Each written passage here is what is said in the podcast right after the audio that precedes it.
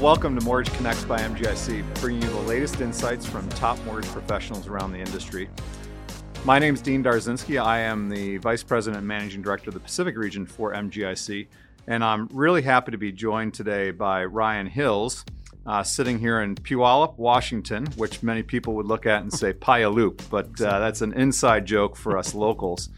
Uh, Ryan is the Regional Director of Movement Mortgage but also the host and CEO of the RE Source TV, which we're going to get into a little bit when uh, we get into our conversation. Uh, so thanks for joining me. We, we appreciate you taking time to join us on our podcast today. Yeah, appreciate it, man. I'm excited to, to do long form all day long, and hopefully people find this interesting. We'll see. My hope too. I'm sure they'll let you know if, if it's not.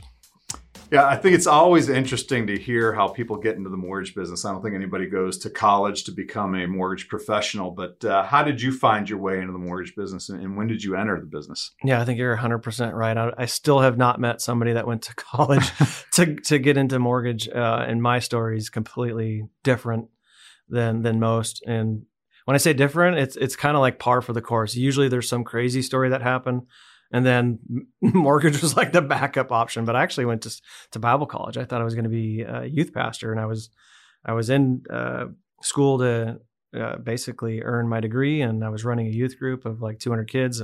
My wife and I, we loved it. I'm a big kid, you know that. We've mm-hmm. hung out a lot. We've been to Seahawks yeah. games and stuff. So I'm just a big kid, and um, doors closed. Long story short, doors closed on on that like path for my life, which was weird because it's like usually doors don't close in, in like ministry like like hey you're you're willing to like give your life to this thing mm-hmm. yeah of course we'll take you and um, it just didn't work out and um, it was before the great recession and kind of put all my eggs in that basket and you know looking back i probably could have weathered the storm and gone a different direction with that uh, with that initial calling but um, at the same time it was right before uh, things kind of exploded in the housing industry and i knew a lot of friends i was 26 ish which is kind of a good age to get in this business.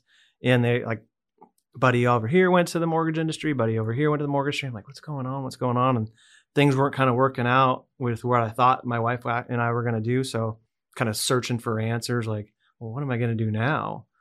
And, um, you know, they just kind of threw out, Hey, why don't you come like interview with, with this with this group in actually just down the street from Puyallup, mm-hmm. Puyallup, mm-hmm. in Sumner uh, with Sam, who you know. Um, he got me in the business and did an interview, and he was you know good Christian guy and had good good ethics and good values. And I didn't really have any pressure because I didn't know what I was getting into. So the, the, interview for me was comfortable, like you and I sitting here today mm-hmm. just talking. Uh, but later he said, "Hey, that you were probably the best interview I had. And I'm like, I wasn't even trying. I wasn't, and he had already hired like 10 or 15 loan officers at point, at that point. But I think it was just because I went in there without any pressure and he offered me a job, which was like a lifeline. I felt like I was really confused in my life at that point. I thought I was going this direction and then it didn't work out. And that lifeline just seemed like, you know, essentially a lifeline. I'm like, I'm going to take this. I have no idea what mortgage is, mm-hmm. how to do it um, who to connect with to get you know to get business. And I said, all right, well, I'm just going to kind of walk through this door because this door is shut over here. Yeah. Um, so got in the business, um, and I was used to, you know, when you're in ministry, you have to uh, share a message with a group of people in a short amount of time. They have to understand it. They have to connect to it, right? Mm-hmm. And there's there's action items, there's takeaways after that. So for me, once I learned the business, I was able to connect with people and teach because of my background. It's it's when I got you know when I got into video much later. It's one of the reasons why day one with video, I was comfortable in front of people. I used to have to do this live, yeah. right? speak in front of a couple hundred people. Again, craft a message, have it make sense, and have a takeaway. So when video started, you know, later in my career, I was like, oh, this is easy. I can mess up now, mm-hmm. you know. So I was used to having to articulate things in a short you know fashion and, and try to have them make sense. Um, so that's the classic way from ministry to to mortgage. If you've heard it a thousand times i'm sure. Yeah. Ministry to mortgage may be the first time i've heard that. Really? You might have not even known that I, I, did not know that backstory so yeah. that is interesting. So you got in you started right before the great recession. Was it 05 6 04 so i had a couple good years. A couple good years and yeah. then uh, you know one of the things that we'll focus this conversation on is uh, something that you said when I was watching you moderate a panel about a month ago, which is finding the opportunity in the adversity. Yeah. And uh, you start, and then there's a lot of adversity. Yeah. And you know, you you made a big change in how you approached the market. Um, and it really, I think, it really catapulted you into a whole different world. Talk a little bit about the change you made and why you made and how you came to that decision. Yeah, I remember remember the change, or at least the forced, you know, change Yeah. because uh, I had a couple good years, uh, you know, before the Great Recession hit, and uh, we were doing prime and subprime stuff. So I remember like Great Recession hit, and back then it was still when we had paper. So you probably remember all the loan files Mhm. were in the Manila envelopes.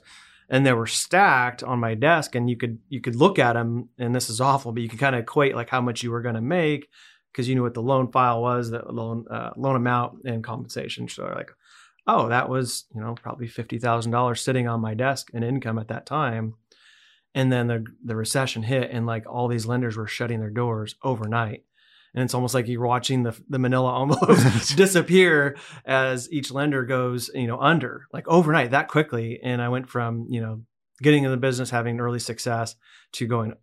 Oh my! Oh my God! What am I going to do? Yeah. like everything like the, the rug and the house got pulled out from underneath me like everything was over i hadn't been in the business for that long so some of my peers had done it for 10 years prior they had realtors and a database to pull from they had a lot going for them i only had a, a couple good years before things went south so you know necessity is the mother of invention so out of necessity i'm like well i don't have any other option but to continue to try to tread water and, and make it in this business. So what Mhm. am i going to do?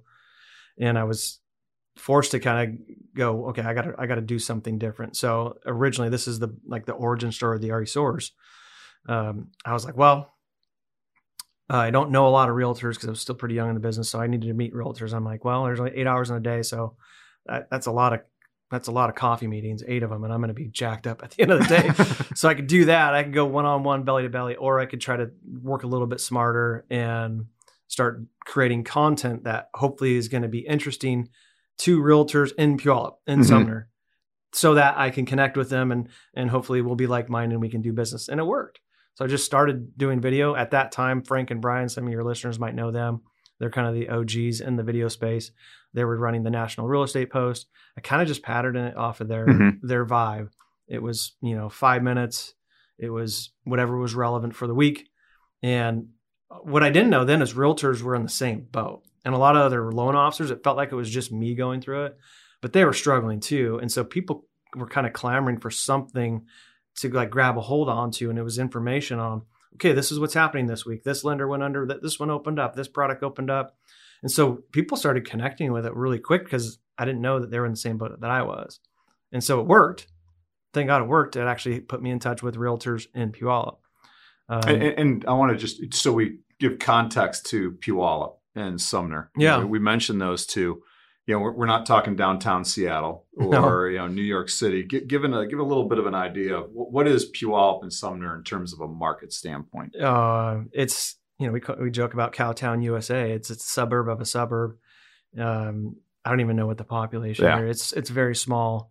It's you know if you it's you know east of Tacoma by Yeah. 20 minutes. Tacoma's quite a bit bigger, but Puyallup's just a tiny town that nobody's ever heard of. Um, there's a lot of lenders there, but the, yeah, the target market isn't huge. Yeah. and, and I didn't care. I was just trying to survive. I I, I had a son, Mm-hmm. and my wife was pregnant with Cameron, and I had bought a house Yeah, and I don't like losing, so I, I was just trying to find a way to like tread water or like stay alive. So I was just trying to connect with anybody that would that would connect with me, and again, it worked out good. It was crazy, and and because of again my my history with you know ministry and being able to speak and articulate, you know, uh, and craft a message, like it worked pretty good. Like I was comfortable in front of camera. That was like one of the first questions I got. Like, well, Yeah. how did you how did you get comfortable in front of camera? How did you know what to talk about? Well, it's weird how things work out. Like Mhm. I had that kind of training that was leveraged in video, and we quickly, I mean, within a year, which one of the biggest takeaways for anybody getting into a new strategy, whether it's video or podcast like Mhm. this, like stay committed. We so oftenly do a thing for once or twice and then give up. Yeah. And go, oh, that thing didn't work. Well, dude, you've done it twice. Like, yeah, give it a little bit more runway. And we committed, and our commitment was once a week, every week without fail. Mhm. Um, so every Monday, and still 12 years later, it's every Monday we come out with content. And I wouldn't have got to, you know, the success that I'm at now without staying committed to the strategy. There's a million ways to make a million bucks. Yeah. Commit to one of them. I promise you. If you commit, you're going to find out what's working, what's not working. You're going to tweak and you're going to get there. Yeah. Our commitment was to video. And if you go back and look at them, they were awful. I don't know how people connected with us, but they were bad. Uh, but um, we just stayed committed. And so, whatever strategy you choose, like one of the my biggest takeaways for you is just stay committed to it. But um, a year later, it seems like quick success, but try doing something brand new for an entire year. Yeah. Weight loss goal, working out, video, like it's a, it's a long time before you really see ROI on it. Um, but where we really knew that things took off is it worked and I was able to connect with realtors in Puyallup, but then it started working outside our intended audience of Puyallup and Sumner and like south of Seattle and it started going statewide. Mm-hmm. And now I got people up north going, Hey man, you seem like a pretty cool dude to watch your video about this, that, and the other thing. Can we meet for coffee? Oh, sweet. I wasn't even thinking about people in Seattle. I was like, my Yeah. perspective was straw like perspective in this little town. And then it blew up into, you know, people in, in Washington state. And then what really took, you know, kind of injected steroids into the RE source was the big national show at the time, National Real Estate Post. They, they noticed us and they said, Hey, we're getting at that time, they were rock stars and they were traveling the country and Mhm. speaking and they, they couldn't keep up with their video content. So they reached out to us to guest host. So we went from being in the south suburb of, of Seattle, trying to be relevant to a handful of people, to being on a national video Yeah. stage, and people, who's, who's this guy? You know, because they had a huge audience back, the biggest audience uh, of any speaker, to, you know, that was relevant back then. They actually had the the biggest audience, so they gave us an opportunity really just to kind of have their back while they were traveling, and then things really took off. Mhm. You know, Washington became Oregon, became Idaho, and like it, we started looking at our analytics, and people are watching us from west to east coast, like different countries. I'm like, this mortgage isn't that Yeah. interesting. People shouldn't be watching in Dubai. But we could we could we could see the analytics, and you could see like somebody hit play in Dubai. But that's that's the beauty of social media, and that it dates me. Yeah. You know, that was kind of the dawn of really when social media took off. Was 10 to 12 years ago, and we were plugging into that to deliver our message. And Yeah, really, you, you were you were ahead of the curve, I think, by a pretty good amount. And I think you know, going back to that, asked you about Puyallup and Sumner. It, it doesn't matter. You don't have to be in a big market, right? no, You know, this is you've gone from small market to now nationally recognized. How many subscribers do you have for RE Source TV? Oh, uh, RC's gonna kill me because I don't know. But, you know, we have It's a lot. There's a lot, Yeah. yeah. and we don't even have a very good uh, big. You know this. There's not Yeah. a ton of mortgage originators. There's a million realtors, Mm-hmm. but originators there's probably 150,000 is my guess. Yeah. Um, so we have a good market uh, penetration with originators and and realtors, but it could always be bigger. Like 12 years later, I'm still bothered that we're not bigger and have Uh-huh. more subscribers, but we have good good penetration. And the coolest thing, and if you ever want to share an RE source and like have our back, when when a regional like me at like at a at a competitor shares it with like their whole team and you've done this with Yeah. your whole team before it's the best compliment that you could give us because we don't we still don't monetize the show Yeah. we don't charge premium subscriber. There's no advertising, and we can turn advertising on tomorrow if we Mhm. wanted to. And so that that's like one of the best compliments when like somebody like Dean says, "Hey man, I love that show. I just shared it with all of my team. Yeah. you know, 500 people or whatever it is. So um, if you ever find a good one, hopefully we, we're still pumping out good ones. We got we got Todd Duncan coming out next week. That's going to be a really good one. Share it with your entire team. It's the the nicest thing you can do for us. Well, I think you've you when you talk about monetizing it, you've monetized it through the business and Yeah, the contact sure. that's generated, not through the content that you're creating. And yeah, I think if you're if you're doing it in the with the mindset of I'm going to help my customer's customer, Yep. that ends up benefiting you at the end of the day. Yeah, indirectly for sure. Yeah. That I was asked on a podcast the other, you know, a couple weeks ago, like, how did you go from being, you know, when I was telling you I was just trying to tread water, one Yeah. LO, to you know, running a four and a half billion dollar region. It's seven states now, and kind of thought through. And I said, if you had to limit me to one thing, how I went from just being a, an LO by myself to, you know, 500 plus people on my team, it was absolutely video. Yeah. Because it, it again, it connected me with realtors, but also loan officers that were in the same boat that I had no idea that were like, hey, I kind of like this guy too, and I like what he's doing. Maybe I can, maybe I connect connect with him and also weather the storm. So early on helped me. I was just talking about connecting with realtors, but I didn't tell you the story that, you know, some of the first LOs that I connected with came to me and said, I found you because of video. Mhm. And I think we might be a good fit. I'm like, I wasn't even thinking about that. Yeah. I didn't even think about that that strategy. But yeah, that sounds great. And then like first LO, second LO, third LO, second branch, third branch, fourth branch. And now, you know, hopefully in the middle of the story, and the story's not over, but seven states, and we'll see where we go after Mhm. that. But if I had to choose one thing that helped me get there, and it was a lot of struggle, and there's a lot more to it, I would ha- I would say video was the main connector from taking me from by myself to where I'm at today. Yeah.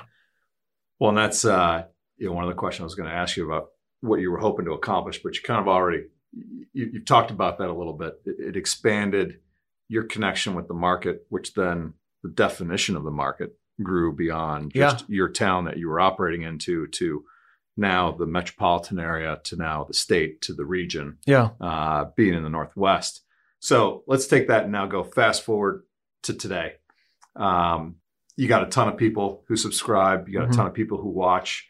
Uh, you're sought after in terms of somebody to either moderate panels, uh, come join panels. Uh, you do a ton of interviews with top producers from all over the country. Um, yeah, you mentioned Todd Duncan. You've had Dave Savage on many mm-hmm. times from the Mortgage Coach. Yeah, we're in this market right now where there's a lot of change happening. And it's something that many people, especially if they're newer to the business, and I would even say, you know, even in the last 10 years, you probably haven't seen the amount of change in the marketplace that we're going to see because of just the dynamic change that's Yeah. happening from a lot of refi. And you and I were just sitting here looking at numbers, and uh, we said, you know, 2.9 trillion dollars in refi, and we were looking back. I can't remember the uh, the year that this goes back to, 2004. You can't find a purchase market, and there are actually some total markets that didn't even reach Right. 2.9 trillion. Yeah. So as you as you talk to these people, uh, what are some of the challenges that they see in today's market, and what are some of the challenges that you individually see in the market? super relevant question uh, because I've been focusing on that question too. Like the last, we've had some absolute hitters on the show this year. Uh, Denise Donahue, Mhm. mortgage nerd out of Texas, 722 units. You know, you talk about top 1% originator, she's probably top 0.01%. percent Mhm. Uh, Dan Keller, $200 million producer, Todd Bookspan, uber successful, win by noon, Dave Savage, Todd Duncan. And I, I asked them the kind of the same question like, wow, things are moving so quickly. Whether you're new or you're a top one percenter, you're you're kind of in the same boat. Like because volume slowed down, you know, uh, rates went up, housing supply is really limited. So, like, what do you do? And I've asked them, and they had there's some really good content. Um, not to like pimp the show out, but Yeah, they we'll we'll get to that. yeah, but like, go back and watch those. They're not they're not good because I was in them. They were good because I was able to ask a good question and and they share with they basically answer your question too. Like what would they do? Yeah, And it, it's so tough to say answer that for the uh, individual originator because everybody's business is different and everybody has different strengths. But that's why, like I, I know back to my saying that I love to say, there's a million ways to make a million bucks. It's the same way with originators, whether you're a realtor or an originator. There's somebody that has kind of been that trailblazer for you to show you how to build that business. Same way we got in video. I didn't Mhm. create video. I watched Frank and Brian and National Real Estate Post and patterned my our, our show after that. So originators, some are great at sales, salesmanship. Like they're just amazing at connecting with people and business follows, but they really struggle in, in fulfilling a loan. They struggle with the the loan manufacturing process. There's strength in that, and you got to build a team around you to kind of be the yin to your yang. And there's some originators that that are listening that are amazing at manufacturing loans, but they really they're introverts Mhm. and they struggle with um, going out and finding more business because they're just introverts. But you give them a deal, and it's going to be, you know, closed on time. To be perfect. Like it's going to be on point. So, you know, what I've learned from talking to uh, originators across the country and asking that same question is that there isn't one blueprint that works. Thankfully, because I'd struggle if we all had to copy that. But uh, there's there's quite a few, and you just got to pick your own and and make it your own Mhm. you know, whether it's Denise, whether it's Dan Keller's, you know, whether it's Dave Savage and, and you're uh, all about financial literacy, whether it's video like mine, not everybody wants to do video, eh, but uh, there's a lot of people that can. So I guess the good news is, guys, you don't have to like reinvent the wheel. Yes, things are tougher.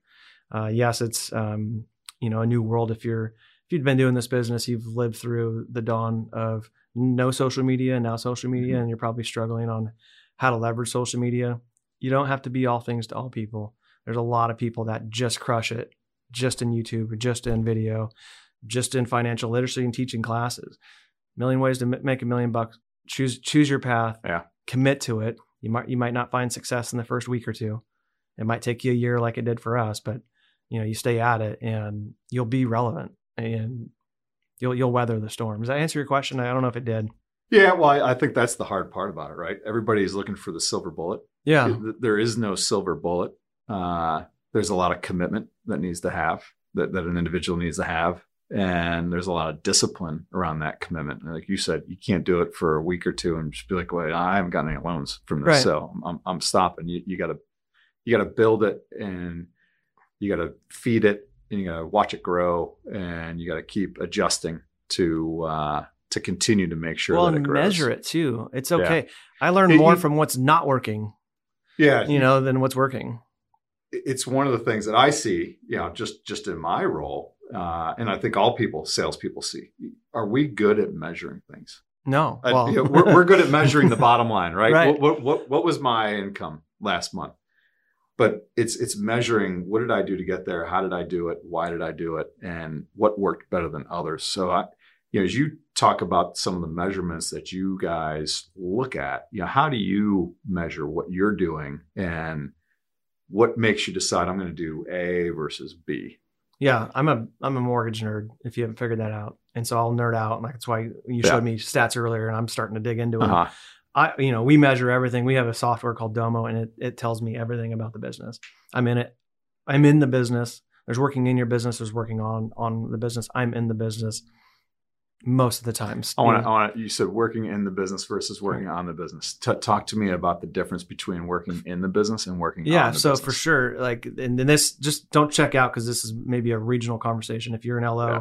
and you're building a team with an LOA, this will apply. I promise you. And if you're a realtor listening and you're hiring your first listing and buyer's agent, this will apply. But working in your business is exactly the question you asked of studying your metrics knowing you know where the landmines are whether your loaner apps are trending down your locks are trending down your pricing ex- exceptions are trending up that's working in your business studying your leads. Oh wow zillow's turned off if i'm a realtor but over here realtor.com is turned on. I'm working in my business. I'm understanding everything about the business. Most people don't even do that. And mm-hmm. you should be doing that whether you're a single lo single realtor an lo with a team realtor with the team, you should be studying your business. That's working in your business. Working on your business is the outside kind of offensive. Like where, okay, Zillow has slowed down in leads. Okay, well, I've got to start working on the business and figure out what am I going to do? Am I going to accept the fact that my leads have dropped 20%, or am I going to find another way to add 20%, maybe another 10% in, in lead general mm-hmm. That's working on your business for for real uh, regionals and LOs trying to scale their individual businesses. It's who else, like Dean, who do you know that I should know that should be working with me? Now I'm working on my business. That's not in it. It's going, and Dean says, well, oh man, there's a guy in Chehalis that's a great originator. And you know what I mean? Like now we're connecting and finding whether, you know, that's new LOAs, new underwriters, new LOs I'm going out there growing the business. So when I say work on versus work in, that's the difference too. Mm-hmm. One is understanding the metrics, understanding the why it's functioning the way it is. The other one is more offensive and growing, and healthy things grow. Yeah. So I I, I understand markets have cycles. I understand that's healthy, um, but I don't like to shrink. Yeah. During those cycles, so I'm, I'm for six months I knew, and so did you know Casey Crawford. Great leadership. We knew and it, that the MBA was going to show these projections that the refi market was going to drop 40%, purchase business was going to increase nine. So we worked in our business and mm-hmm. kind of figured out, okay, that's going to equal X amount drop in volume. Okay, do you want to accept that or do you want to run, outrun that? Well, how do you outrun that? Well, you got to go grow. Mm-hmm. So for six months prior to this shift, we have been working to outrun this and add really, really good people to our organization. Not just, hey, there's an empty seat, let's add an originator who is a great fit for our culture that will help us out outrun and thrive during this next big shift in the market. So again, that's the difference of I understand. I worked I worked in the business to understand what my business was about to go through in 2022. Then I started working on my business to make sure that we made it through better than our peers did. And we added collectively, the organization added four billion dollars in, mm-hmm. in in added volume. We we grew the company that much, which is to put that in perspective, guys. There's probably a thousand independent mortgage bankers that are a billion dollars in totality. Mm-hmm. We added four billion in just like the last 80, 90 days, 100 days. So that's that's like we added a small yeah. mortgage, maybe even a medium sized mortgage company to help us weather this huge reduction in volume that's coming our way. So that's a really long answer to yeah. in and on your well, business. It's, it's it kind of going off topic a little bit, but you know, you talk about data and analytics, and I think that's uh, you know the new catchphrase for for everything that's cool about looking at working in your business. But and, LOs, very few uh, guys. I'm an LO, so I'm not talking at you. I'm with you. Yeah. We don't like to study where we got mm-hmm. our business. We don't have uh, a mechanism in place, whether it's a CRM or even an Excel spreadsheet, to go back and go, well, I closed 100 transactions. Where did they come from? You know, who referred them? Like we we should know that that's working in your business, mm-hmm. whether you're an individual LO or you're running a region or a company. We have to know our business, and that's working in your business. And we don't do a very good job at that but we're entrepreneurs, whether you're W 2'd for movement, MGIC, guild, guaranteed rate, you should always treat it as your own business. You're the entrepreneur of your own business. I get it, you're not self employed, but I promise you, if you treat it like this is your own business, things will change for you. You'll have a different perspective. You'll take yourself from, you know, a 10, a 10, uh, 10 foot level to a 10,000 10, foot level of running a business versus, oh my God, where's my next deal? Where's my next deal? Mm-hmm. Where's my next deal? That's that's not a fun place to be when you're just chasing a single yeah. deal versus running a business. You know what I'm saying? So that's the importance. That we weren't even going to talk about working in and on no, your business. Yeah, but, we, have kind of gone off off that, but but, but it's super it's, relevant with 2022 and what we're facing yeah. right now.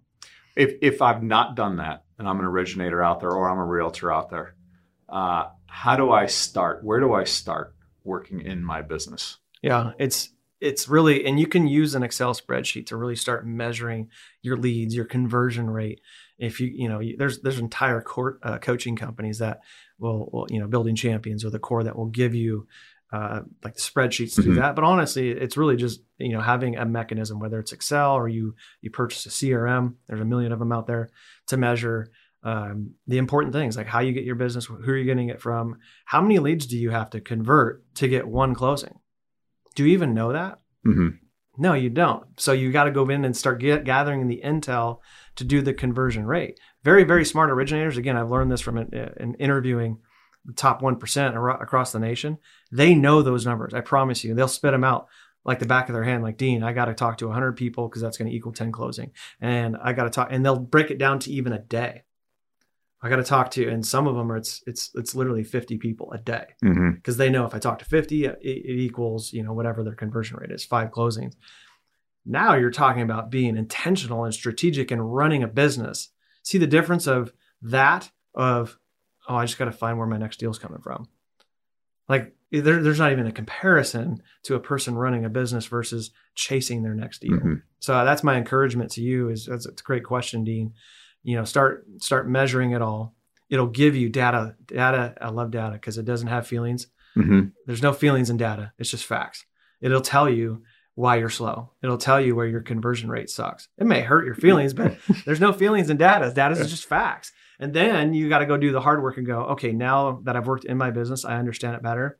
Now i got to go work on it and i got to go figure out why my, my conversion rate sucks or why my leads have dropped this year and you know it's like okay i've got to go fix that. But there's there's no there's no problem to solve if you don't have two plus two equals what? Mm-hmm. and in that analogy two plus two is your conversion your leads and, and the data of your business. That's that's great advice. And i think uh, so many times as, as i'm out in the market and i get the benefit of walking through all kinds of different shops and seeing all kinds of different people good bad and different whatever it might be uh, you don't see that many people really dig in to that detail. It's yeah. just I got I got the Johnson loan. It's got to close. Let's get this thing closed. And then the next one's the Smith loan. Let's get the Smith loan. But but nobody's figuring out how do I get the Adams deal in here. Right. Who's going to give me the Adams deal? Where am I going to go find it? And and who's my best target to find it? How do I add a, an entire builder that'll give me hundred deals a year? Yeah. You know. Yeah. How, how do I add 15 realtors this year, you know. It's it's tough and, and I'll tell you to get real practical and in the weeds. The reason why originators struggle with that is because they don't have that first person that they hire is so difficult and there's a lot of turnover because as you know as originators we're just we're not patient enough honestly to hire that first person and once you have like that first strong yin to your yang mm-hmm. and typically that's an loa that's really good at um, fulfillment and, and, closing loans once you have that person that allows you to what, what it frees up time and, and, and headspace for you to go out and find people versus like you said worrying about the smith loan well, no, Sally, my LOA, or Johnny, my LOA, is doing that. Yeah. So that frees me up to go out and run a business and, and think bigger versus just that single loan for today. So uh, that's a big tough one. And you'll see, and you'll talk, and I've talked to a lot of teams. Once they got that first and second, like person in place, their business exploded. Yeah. And you, and it's really difficult because again, I think we just we're too quick and we don't we don't vet out these people very well. They, it's okay to to interview you know 10 to 15 people to hire one. That's actually probably the minimum that yeah. you share what we like to do is because we're, we're impatient is we want to hire the first person that raises their hand and says hey dean i'll join your team. Hey ryan i'll join your team. Okay come on. And you didn't ask any questions mm-hmm. to see if you're a good fit you know? Um, so again that's another encouragement like vet out and it's okay to have high expectations you should you should have very high expectations it's your brand it's your name on the wall you know that person that you're hiring is going to represent you so identify those high expectations, let them know that this is what I'm looking for, and try to find the person that's going to hold those expectations for you so that you can go out and grow your business. Yeah. So, you know, going back, uh, I asked the question about what are people talking about in terms of challenges and in today's market. Kind of flip that a little bit, and we've talked about a little bit of the opportunities. You, know, you mentioned the downturn in refi, but not a lot of people focus on. You know, they said we're we're going to focus on purchase this year. I think before we started having the conversation and hit the record button, we were, we were looking back at those purchase numbers. Yeah. And, uh, you know, so as you look at the opportunities that exist in today's market, like, yes, there's a couple different ways. One, what's the opportunity that exists, kind of like what you did back in uh, right after the downturn when you when you formed RE Source TV? Mm-hmm what's that opportunity that's laying out there? And then what what should you be focusing on in terms of opportunity? Because i could focus on the, the 40% decline in refis. That's not a very good place to be from a mindset standpoint. Yeah. I could focus on record purchase production. You know that, that's a pretty good mind space to be right. In. so from those two different angles what, what what would you suggest to people? This will probably sound cliche but um, Todd Duncan was on, like I said, and he was telling he was telling a story when he got in the business and prime was like 20%. Mm-hmm. they were in a recession and you know rates were rising and volume was slowing and everybody's looking at todd duncan who we know is like an icon in the business 30 years later going why did you get in this business dude? What the heck man? We're in a recession. Like things are falling apart. And i loved his mindset. And before you even capture opportunity in my opinion you have to have the right mindset.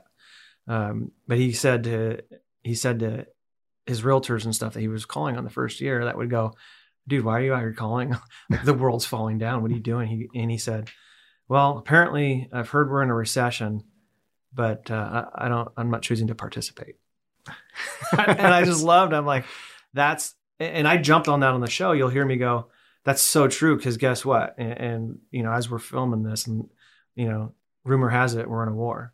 Mm-hmm. Okay. Well, I respect that, but guess what? That doesn't mean my business has to slow down rumor has it we're in a massive housing housing shortage. I'll respect that too, but that doesn't define my success. Rumor has it rates are going up. Great, I'm not participating. Like I just love the mindset of going.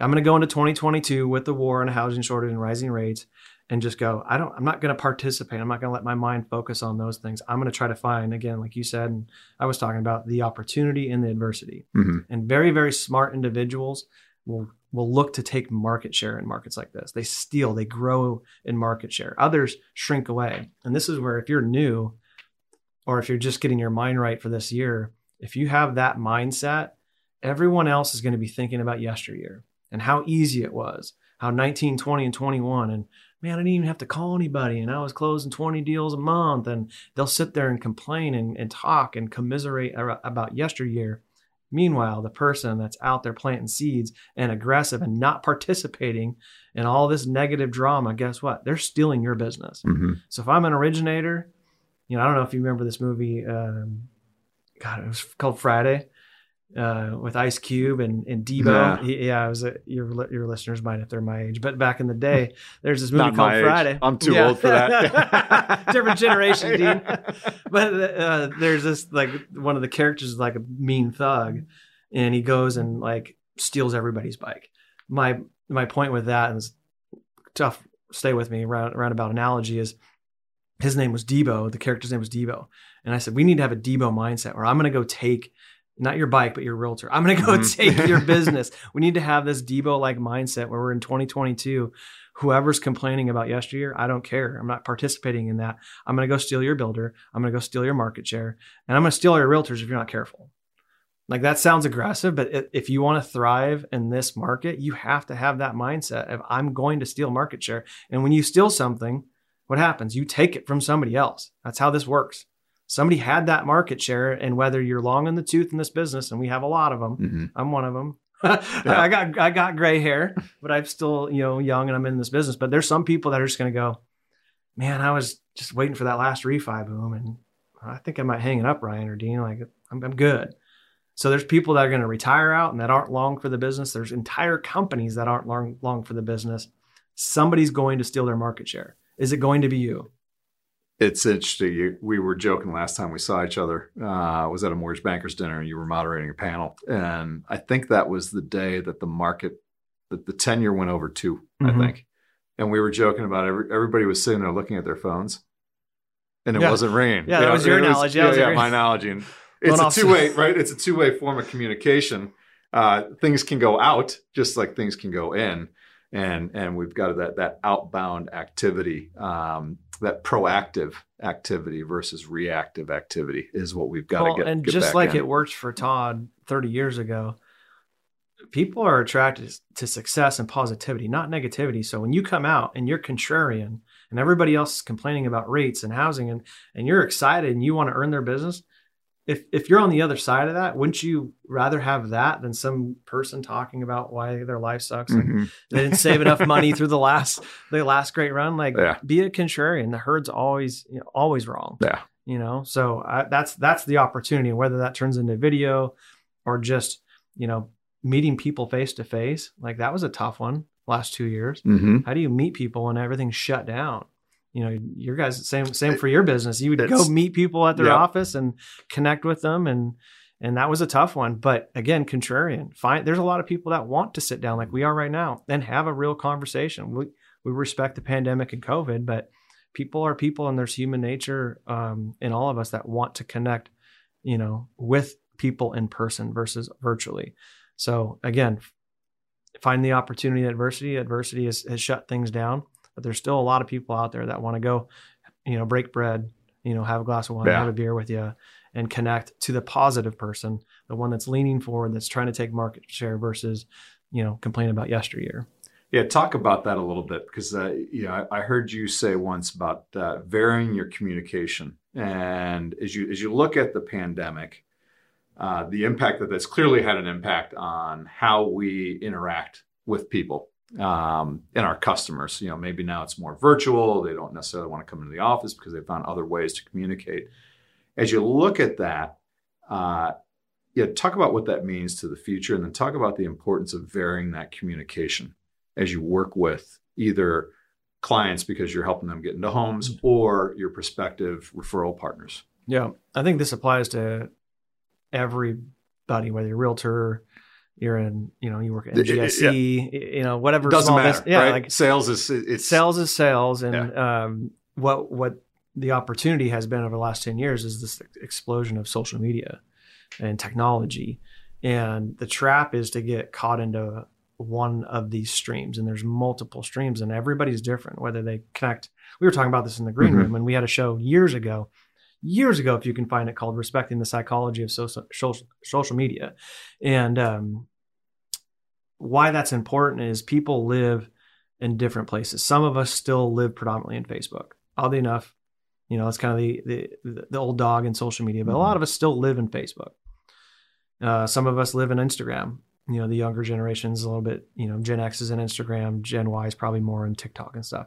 So if you're out there trying to connect with the masses, everybody wants to you know communicates differently, and where they live is different. And so that's why it's so difficult just to pick one of these streams and just be relevant in one because you might be missing you know entire generations that aren't living in this stream. And so you have to vary your forms of communication. Now i'm i'm talking about this in terms of connecting with uh, uh, in a sales role like me being an lo trying to connect with realtors or financial planners builders but it's also true like when you when you have a transaction whether you're a realtor or you're a loan officer and you guys know this like some of them want to still do old school belly to belly to paper. Some of them want to leverage technology and upload, you know, everything digital via their phone.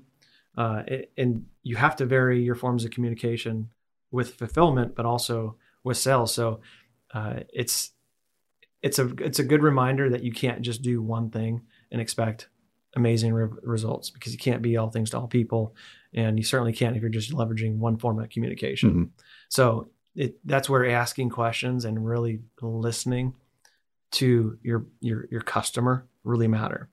And this also is true in leadership because your customers are your your branch mm-hmm. managers, mm-hmm. your area managers, like they also choose to be communicated with differently. So it applies to everything, sales, leadership, and sometimes people just want to see videos of me because I still do video uh, inside the organization. And sometimes I got to go, no, this is somebody that really wants to see me. I need to carve out time to travel to go see them. You yeah. you probably yeah. understand that better mm-hmm. than I do, man. You've been doing this for a long time at a very high level, um, so you know, you know, just off of you know, the more you know your people, the more you know your target audience, the more you know how they need to be uh, connected with and spoken yeah. to. Yeah, and that's that's you know the biggest thing I, I would say in terms of going out and getting new business is don't get stuck in one strategy. Yeah, don't get stuck dropping off flyers Mm-hmm. Some people still like them, you know, but a lot don't. don't get stuck just in Facebook. You know, some people are still there. Many have moved on, and um, I get that's where it's tough. And you could, you know, if you're listening, you're probably like, dude, I don't, so I got to learn Facebook. I got to learn Instagram. I got to TikTok and flyers. Well, you don't have to be a master at all of them, but you do. Yeah. You do. You definitely need to understand them, or at least ask the question if you've got a new client that you're yeah. checking a loan app. How do you want to be communicated with? Yeah, that that that can be one that doesn't get asked all that often. Yeah. One of the best strategies I've seen, um, Miguel's one of the most efficient loan officers we have, close to $100 million in production. And he tries to put everybody on a text thread versus sending out individual emails to the listing agent, buying agent, appraiser, you know, and then borrower. He'll have a mutual thread where, where the whole life cycle of the loan lives. Mm-hmm. And so nobody's left out of the loop. I, I was like, God, that was so smart just to have yeah. a mutual text thread. And then there's no, well, Dean, this guy said this, and then this guy, you know, it's no, it all lives on one yeah. thread. And not everybody's comfortable with that. But if you can do eight out of 10 transactions with that strategy, why not? Yeah. You know, your efficiency goes up versus having individual phone calls and emails to all of them. Yeah. So mutual threads uh, on text are underutilized, in my opinion. So I want to go back. Uh, last question here you're talking about working in your business, working on your business. You've been a master of creating content, my perspective, uh, and I think you've done a great job of that and putting it in a format that people like to listen to, look forward to listen to. Finding the content and and going back to that being being in your working in your business what do you look to for resources when you're going to look okay what, what are the experts saying? Where are the experts saying it? Who are the experts? Where, where do you go? And uh, you know, if you're not, as you're listening to this, if, if you're not signed up with RE Source TV, it is a great resource. It's a fun resource. You t- sometimes you have a lot of fun with it, but it, it's just a good compilation of what is going on in the market. And you do have a lot of thought leaders that are there, so definitely check that out. But from your perspective, what are some of the resources you utilize? It's when we travel and speak. That's like the number one question we get. Like, mm-hmm. how do you continue to come up with content that's relevant? That's our that's our goal. Every we never want to bore you. Um, it's the goal and the strategy is what can we talk about this week that is actually relevant, and it's one thing to do it for a year, but for 12 years straight and still be relevant, like that's that's our biggest challenge. And so we have a slide that we've built because we get the question a lot, and I'll walk you through it because you guys can do it at home. I'm, I'm, I'm not the smartest guy in the room. Like, here's my blueprint. Yeah. Um, and of how I, for 12 years, come out with something relevant, you know, every week. So picture a gigantic funnel. This is the slide that we've created. And I'm content junkie myself. I'm a mortgage nerd. So at the top of this big funnel are all the resources you know whether that's Housing Wire or Inman News. I think you had one earlier that you that inside I mortgage inside finance. mortgage finance. There's a million, right? And so I have probably 20 or 30 different vendors that drip on me throughout the week. So on Monday, picture Monday is the, the top of the funnel and Friday is when we shoot. Mm-hmm. So on Friday is the bottom of the funnel. And I got all these stories kind of swirling around this funnel. And you know, throughout the week, I'm starting to actually start write the show based off of what maybe came out on Monday. Like lately, uh, uh, and uh, revenue's been down. Mm-hmm. You know, shocker, and volumes slowed and margins have thinned, and so there's layoffs. You've heard about that. Mhm. Better.com fired, th- you know, three thousand people. So you like, I'll start to get stories that are starting to have a theme, and you can see, you know, Housing Wire might touch on it. You know, there might be a realtor story that kind of connects and so, how I've come up with something every week for the last 12 years is throughout the week, I'll read all these stories and then I'll kind of make them my own at the end of Friday. I'll kind of tie in. Usually, it'll be four or five of the most relevant stories that I've read. And I know they're one relevant, you know, it's timely. They came out this week. And on Friday, I'm going to put my spin on it and kind of connect. Sometimes we connect three or four stories that didn't even know they should be connected. Mm-hmm. Um, like one one of them was Barry Habib. Habibi mentioned one of our guests that comes on a lot. He was talking about um, this market and how every house goes over asking price, right? Mm-hmm. And so the question now becomes for you. This is God's really good resource if you missed it. Should I bid over the asking price? And that actually uh, was a story that I think it was Housing Wire that wrote. Like, is that good for your borrower? It's a great question. Mm-hmm. Some people maybe not, depending on their capital and where they're at in their life. Some people it's okay but it was kind of a cliffhanger like should people bid over the asking price well barry actually has a tool called bid over ask so i married two stories to go hey these guys pose a really good question guess what there's another resource that you guys probably don't know of but here's the bid over ask tool that does the homework for you and realtors because it's you know barry's a mortgage guy uh, mbs highway these realtors are like oh my god i had no idea this resource even existed can i sign up for it so that's kind of a practical way of how that two stories get married together on Friday. We film Friday, it comes out on Monday. But that's the content funnel. And the, I guess it takes pressure off if you're Mhm. kind of trying to come up with your own content. Like I don't have to sit there every week and go, let me just think about this amazing idea Yeah. to talk about on Monday. No, it's going to be what is the news and what it, how, how can I tie that together for both realtors and lenders to where it makes sense. That's that's the blueprint. A ton of a ton of content on Monday, sit throughout the week, and on Friday I distill it down to a five minute, three to five minute show. Yeah. That makes sense, and we provide the resources. That's why we're called, you know, the RE source. We're the source for real estate, RE source. So I'm going to give you those resources to go. Oh, that was really good content. Let me go look at this bid over ask tool, or let me go share this information about you know why uh, listing prices are up 20%. percent Mhm. So um, that's kind of the, the bl- blueprint of the show and how we've continued to come out with relevant content, hopefully relevant content Yeah. the last 12 years.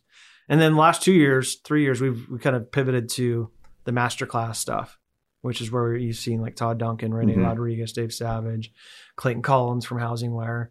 Um, so again, because think back, dude, I was just trying to survive in Puyallup, Washington. Yeah. And now we have like the most amazing speakers that are willing to come in and donate their time to our community to share, you know, whether it's, you know, Barry, creator of MBSI, Yeah. or Clayton Collins, the creator of Housing Wire, you know, their secrets. Mhm. Todd Duncan, you know, um, it's so cool that these guys would actually, I'm so humbled that they would take time to be on the show and like, we're not paying them. They're Yeah. donating their time to the industry, just like we are to, to give valuable content. So the last three years, I'm really excited.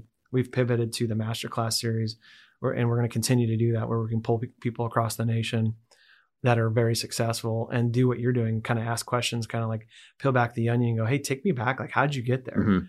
That was one thing from the four part series with uh, Denise Donahue. Her sister was, uh, her name's Deborah Bird. She runs Plug and Play Social Media. She made a really good point of a lot of times people will compare themselves and they're on chapter one of- their career to people in chapter 36. Like, that's not fair. You can't Yeah. compare yourself at chapter one to somebody at chapter 36 And so uh, the reason that's important is because they look at a top producer and they just go, oh, I can never do that. I can never do 722 transactions. Well, maybe not, to, you know, tomorrow or even this year, but that's why like these conversations are important. I said, you know, take me back to when you did 10 transactions a year, or 20, mm-hmm.